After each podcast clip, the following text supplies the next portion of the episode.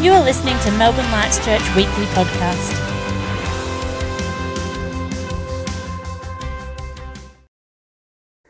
Hello, my name's Greg Beach, and uh, I'm delighted to be with you today. Thank you so much for your, your time, and uh, I'm looking forward to sharing a few things with you. I've been a pastor for most of my life, and uh, the last 16 years I've been an itinerant missionary.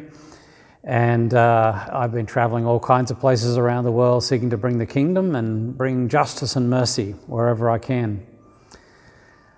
Paul and Monica Zanardo have invited me to speak on uh, what God is saying to the church today and also on the prophetic ministry. And I've never been to your church, I don't know, the Melbourne Lights Church, but uh, I hear great reports of what God's doing in your midst. So that's exciting. Um, you'll probably know Paul. He's the very shy, retiring man sitting in the corner of the church as an introvert. Not really. He's, uh, he's Tigger bouncing off the wall everywhere. But uh, it's so good to be able to keep connection with him and also through him uh, with, with this church. So, about the prophetic, what can we say about that today in days of pandemic? Well, you know, I prefer to use the term hearing the voice of God because the word prophetic and prophecy has a lot of negative connotations for some people. It has a lot of baggage these days. Lots been, a lot's been said, a lot's been written. So let's talk about hearing the voice of God. You can hear the voice of God today. And you know, Jesus Christ knows you, He knows you intimately. And I believe He's got a special word that He wants to speak into your life on a regular basis, not just occasionally, but there's a revelation that will come from Him to your life and through you to your family and your church. You know, Jesus said uh, to His disciples, You know, my sheep know my voice, you know, and they follow me. And he wants to speak. He's the God who is not a block of wood or stone, but he is the living God. And Christianity is a supernatural faith in a living God who is not silent. He's not just zipped his mouth when the canon was completed at the end of the first century.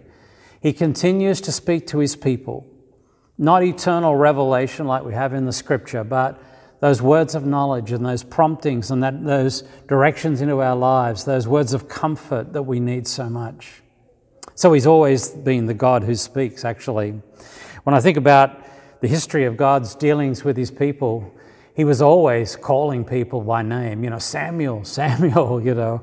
And then he would call Moses, Moses, and he, he called David, David, David. He was always calling. This is the calling, speaking God. He called to Elijah just in that still small voice rather than in a rushing, you know, torrent of words and uh, loud lightning and thunder. He just spoke quietly, and that's how he often speaks today. And so he calls us by name, you know, Martha, Martha, Saul, Saul. And he calls us and he wants to share with us revelation that can really uh, impact our lives in a wonderful way. We know that the living God is fully revealed in Jesus Christ the one who does know you personally. And it's the experience of Jesus Christ speaking personally into your lives, speaking personally to you, that will keep you from just dead religion and bring you into a supernatural faith of actually walking with God, who is the speaking God. Sadly, for a lot of people, Christianity is dead, and people leave the church sometimes in droves because They've never heard the voice of God. They've never been trained how to listen to God's voice. And that's a great sadness. But to hear God's voice speaking to you personally can be life changing. It can change the trajectory of your life very quickly. I remember when I was young, uh, I was uh, in management and uh, I was about to open up my store uh, where I was managing. It was early in the morning, probably about eight o'clock in the morning, and I had a lot of staff around waiting to go in. I put the key in the door lock and was about to open the door, and God spoke to me in that very moment. And I, it wasn't an audible voice, but it was a voice that shook me from the inside. And it was simply this Greg, go to college. And I said, Oh no, I don't really want to go to college, God. I don't want to be a pastor. My dad's a pastor. I don't want to be a pastor. And I, this voice just stayed with me, just resonating for some time. And I, I went up to my office and picked up the phone and called the college and said, God has spoken to me. I, can you send me an application? I need to come to college.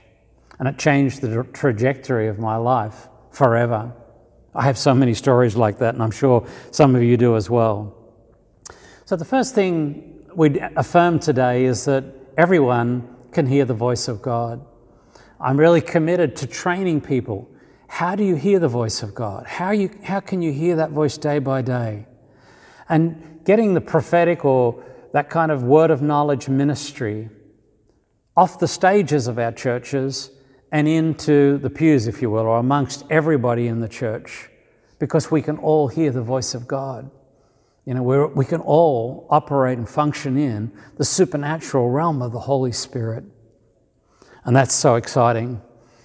And when we speak like this, we always speak with the goal of not causing any harm. You know, uh, Paul says in Corinthians that we speak words of prophecy, words of knowledge that God may give us for the building up, you know, for the strengthening of the church and the encouragement of God's people. So we never speak words that could harm or condemn or shame or and we never speak speculative words about who someone ought to marry or things like that. We seek to be mature and wise when God gives us a word for someone else. Thirdly, we always seek to speak through the filter of God's love. When you speak through love, it's transforming, isn't it? And that's the voice of God. It's the tone, if you will. It's the intent of the voice of God that His love would be communicated to people. So we always think about God's heart. What's His gentle word for this person? What's His kind word? What's His merciful word? What's His word of love that will build this person up? And then we listen for that word. Now, Jesus said, I have not come into the world to condemn the world.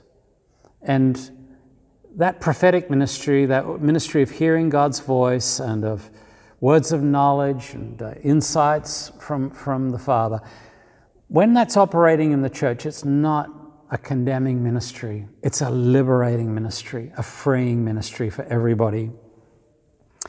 But how do you grow in this gift? How do you sort of come to a maturity and a, a, a regular pattern of hearing the voice of God? Well, I want to give you four quick points, and, uh, and then I'm going to maybe some advice about that for a whole church. We have a practice called stop, look, listen, and go. Stop, look, listen, and go. You remember this from primary school or from your parents training you in this. So, in life, the first thing we need to do is remember to stop Stop what we're doing and pause because God may be speaking. And it doesn't matter whether you're out on a walk, whether you're at work in the office, whether you're driving. you don't want to pause too much when you're driving. Um, but or whether you're at church or whether you're with your family or in your quiet time when you just have the word open and you're in prayer. But there's that, that time just to stop and be ready for God to speak and then we look. So, you know, I'm a very visual person, so God speaks to me quite visually. I get a lot of pictures and a lot of visions, and they come very quickly across my mind. I close my eyes, and they just, a, a picture will come and go quite quickly. But very often, you know, we can actually look at things around us, and God will speak to us. Uh, this morning, I was down at the beach at Narrabeen uh, with my wife, and we were just watching some birds and they were so beautiful. I think they were little willy wagtails, and they just stayed very close and they were playing.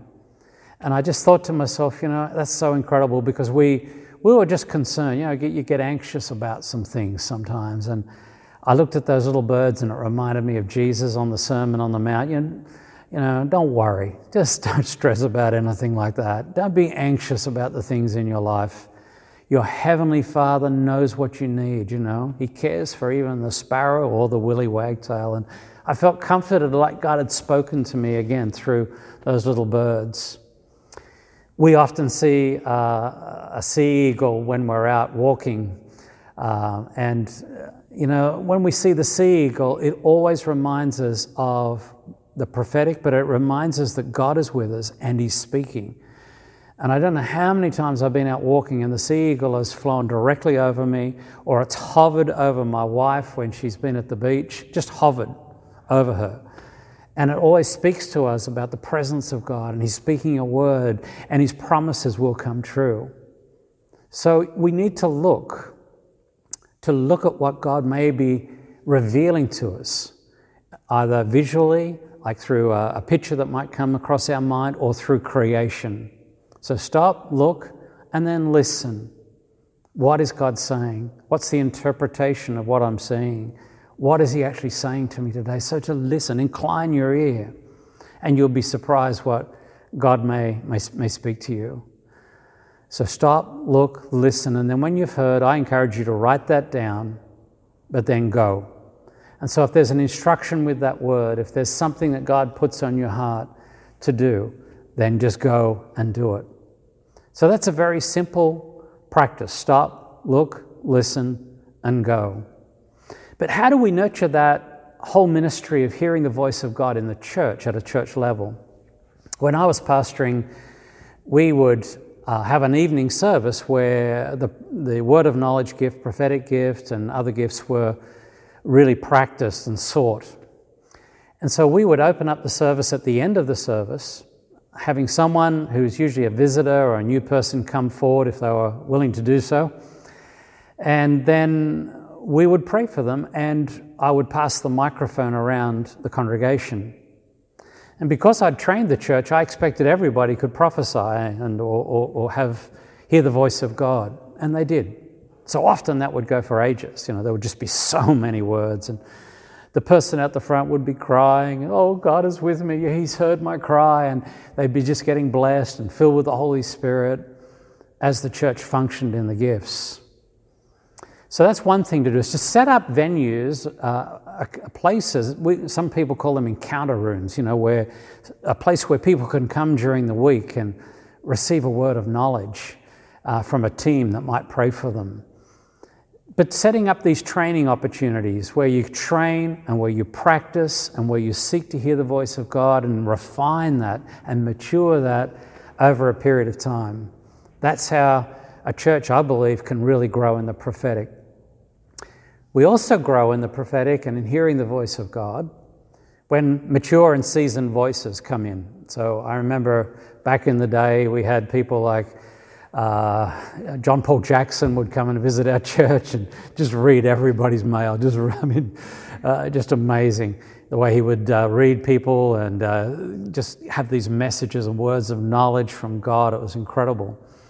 So we would have some mature voices come in, and I would watch them at work. The church would watch them operate in the gifts, and we learnt so much from them. So I think that's also a great place.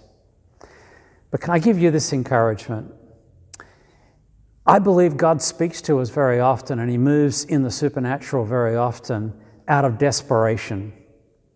And when we're desperate, you know, when we're hungry, when the Holy Spirit is just stirring our hearts for more, we want more of His movement, more of His work in our lives, more of His giftedness, more of His power to be seen. I believe that's when, in our hunger and desperation, He comes to us and He begins to reveal His heart to us.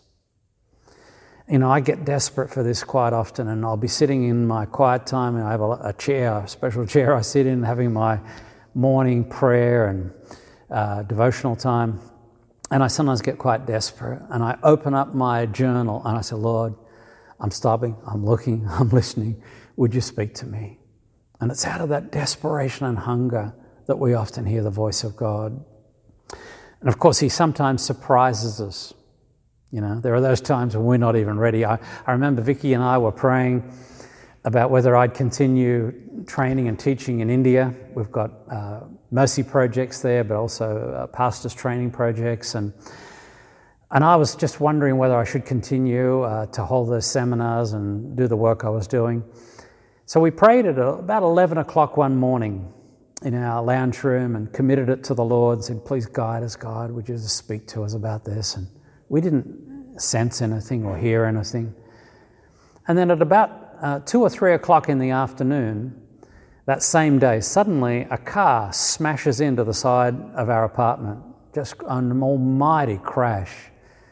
And we rush outside, and there's a water spout going up because it had broken a pipe. And inside the car, smashed into our apartment block, right next to our apartment, was a family from India. Now, we don't have many families from India living in our community. We're mainly surfers uh, uh, and beachgoers where we live. And uh, uh, sadly, I wish we had more Indian couples and more Indian people living in our community, but it's, it's, it's quite rare. And so here we have an Indian family crashing into our apartment block, and next thing they're in our house and we're ministering to them, looking after them. And it was like God said, Okay, you want to know whether you're going to still minister in India? Let me send some people from India into your house. And we got the message. And so I immediately said, Okay, Lord, I'm going back to India. After that, we got some invitations that actually extended the fruitfulness into a zone that we'd never seen in our ministry before. And it was like God said, Okay, I've spoken, I've called you, and as you obey, I'm going to bring the fruit. So you see, hearing a voice of God can change the trajectory of your life and your ministry forever because, you know, when you have an encounter like this, you'll always go in a different direction, I believe. Now, I want to make a few comments about what God might be saying to the church today, and um, everybody has an opinion about what God might be saying to the church. Uh, I have some opinions like everybody else, but there are some things that I discern in these days.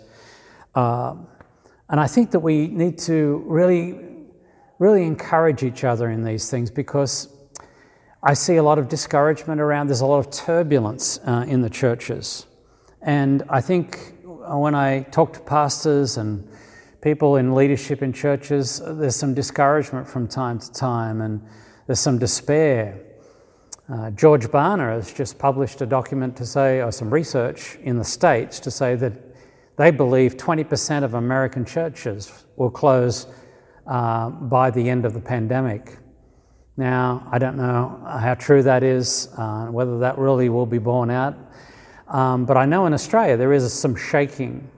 And so, more than ever, more than ever, we need to hear what God might be saying to us in these days. And so, uh, some of the things that have been on my heart in these, in these days are things like this Jesus said, I will build my church, and no gates of hell will prevail against the church. Jesus pronounced those words in a region where there was a cave called the Gates of Hell, where there was Caesar worship, Baal worship, Pan worship, where there was, uh, in, a, in an environment where there would be later uh, some great persecution. So at Caesarea Philippi, he says, I will build my church, and no gates of hell, nothing will stop that process. So I want to say to God's people today faithfully follow Jesus, faithfully give yourself to Jesus Christ, Him crucified, risen again, the ascended, exalted King of Kings. Faithfully give yourself to Him, and He will build the church. Follow after Him so closely in these days of pandemic.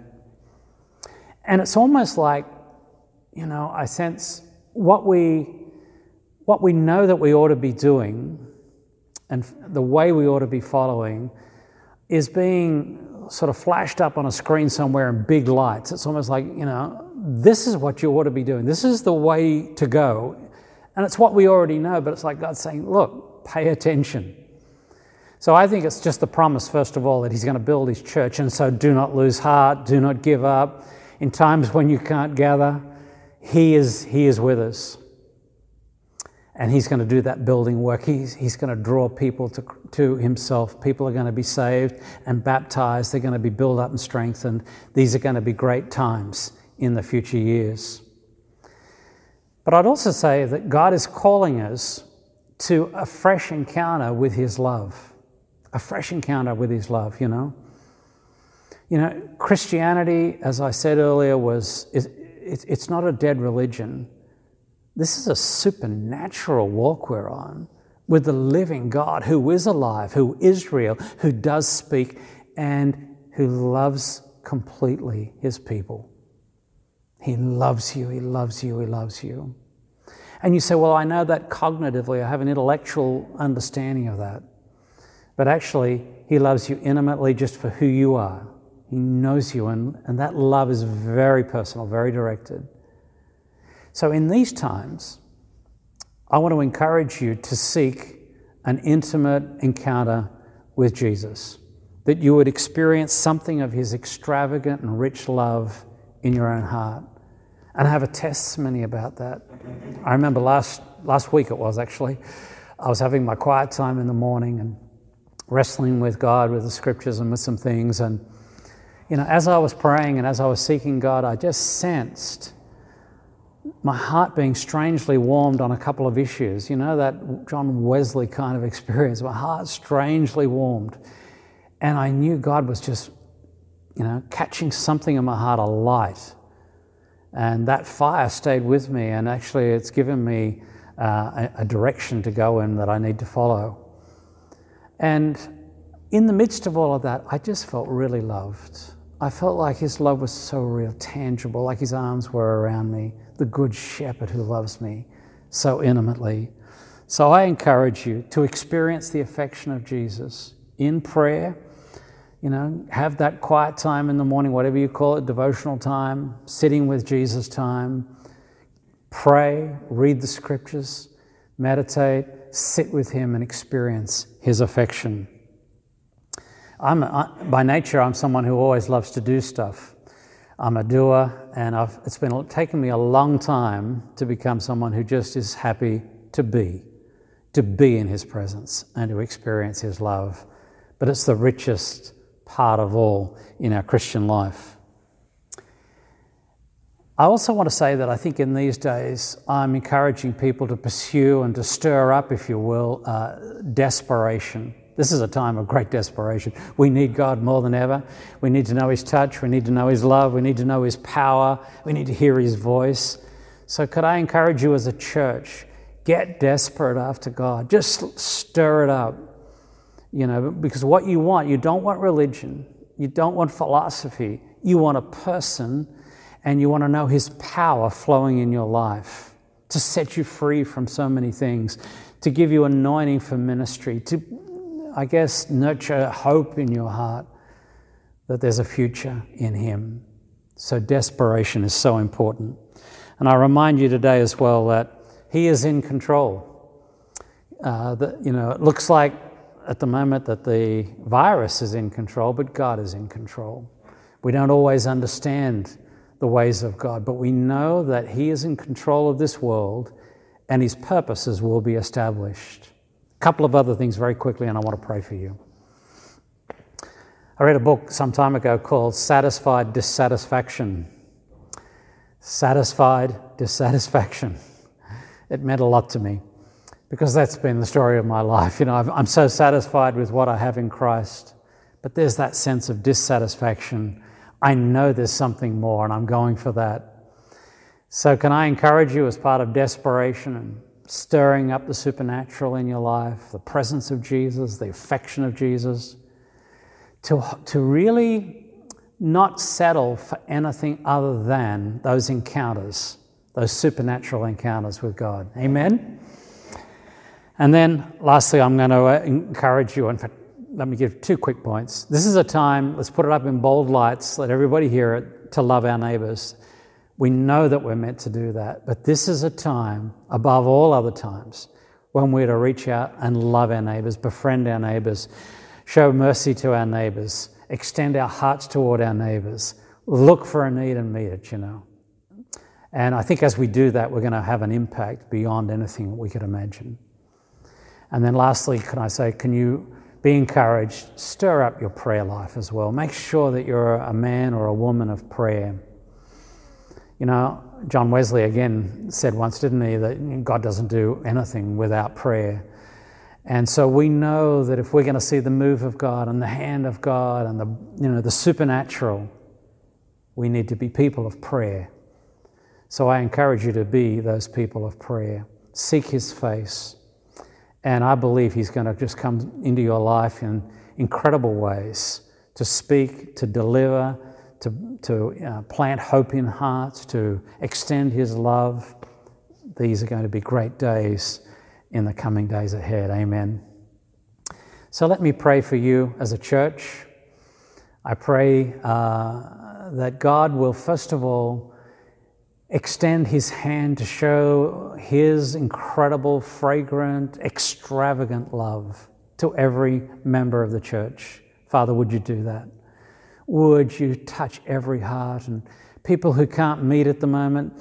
people who may be unwell, we pray that you will show your love, extend your mercy to hearts, and fill people with an experience of the love of Jesus. I pray, Father, that you will unleash the supernatural in your church. I pray that this church, Melbourne Lights Church, will know the touch of the Holy Spirit, the, the prophetic being released, the words of knowledge, the, the voice of God healings will take place, miracles will be seen. This will be a supernatural church, just not another institution, not another uh, r- religious work, but actually a supernatural place where people, men and women, encounter the living God. Bless the church in these days. We pray that the church will also be extended to love neighbors, to love the lost, and we'll see acts of mercy and justice and kindness flowing into the community out of this church. I pray that you will touch the leaders of the church with the truth that you are building your church and nothing will stand against that. Nothing. It's going to be a mighty church, a great church, a work of God because you said it would be. Thank you for your heart for the church. And Father, I also pray, lastly, that you will Stir up holy desperation amongst your people. Desperation for all the things of God, for Jesus Christ Himself to be made more real than we've ever known Him. I pray that people will be desperate and be driven to prayer and worship, driven into your word, driven into seeking your face like never before. Holy Spirit, may all of this come true for Melbourne Lights Church. May we see it happen in these coming days. Bless the leaders, bless the congregation. In Jesus' name, Amen. Amen. We hope you've enjoyed this week's message. If you have any questions or would like more information, please contact us at melbournelightschurch.com.au.